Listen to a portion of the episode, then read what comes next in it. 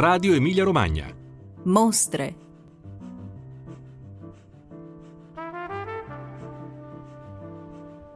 Ritratto di signora con mistero. Torna alla Galleria Ricci Oddi di Piacenza un dipinto con una storia degna di Sherlock Holmes.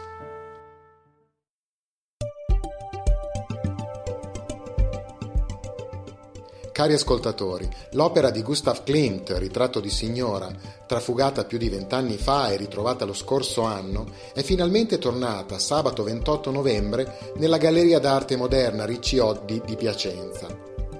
In attesa di poterla riammirare dal vivo, voglio raccontarvi l'incredibile storia di questo quadro, partendo dal suo ritrovamento casuale nel dicembre duemiladiciannove da parte di un giardiniere, all'interno di un sacco nero nascosto in un'intercapedine all'esterno della galleria. Il quadro era sparito dalla galleria nel febbraio millenovecentonovantasette. I ladri forse erano fuggiti dal tetto, perché proprio sul tetto fu ritrovata la cornice. Per oltre vent'anni tante sono state le ipotesi. Bottino per qualche collezionista? Forse per un ex presidente del Consiglio? C'è chi parlò addirittura di un suo possibile uso per riti satanici. Poi il ritrovamento, improvviso e casuale. Che il ladro si sia pentito dopo vent'anni? Non lo sapremo mai, e poi sarebbe un reato prescritto ormai. Ma non è solo mistero di questa incredibile opera, realizzata da Klimt tra il millenovecentosedici e il millenovecentodiciassette. Ma sarebbe più corretto dire ritoccata da Klimt in quegli anni, di fatto poco prima di morire il sei febbraio millenovecentodiciotto. E qui si apre un nuovo mistero, perché quest'opera era stata già esposta nel millenovecentododici a Dresda col titolo Backfish, alla lettera in tedesco pesce fritto. Non è questa la stranezza, visto che quel termine nel tedesco colloquiale, soprattutto studentesco, definiva una ragazzetta, non più una bambina quindi, ma nemmeno una donna. Strano è che Klimt l'abbia praticamente ridipinta quattro anni più tardi, eliminando il cappello, il boa di piume che avvolgeva il collo e lo scialle.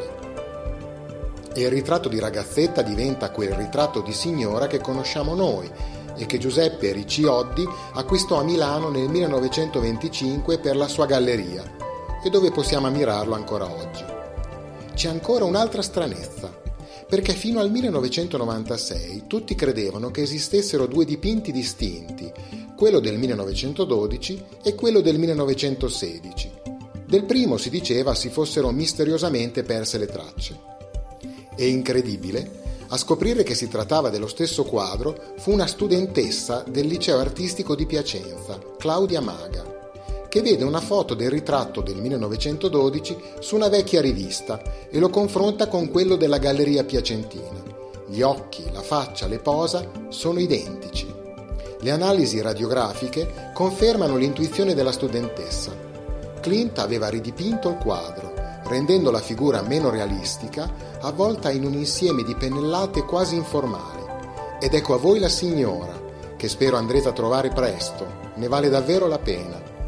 E poi a Piacenza ora c'è anche l'Ecce Homo di Antonello da Messina, splendida tavola, enorme pur se di piccole dimensioni, circa cinquanta per quaranta centimetri.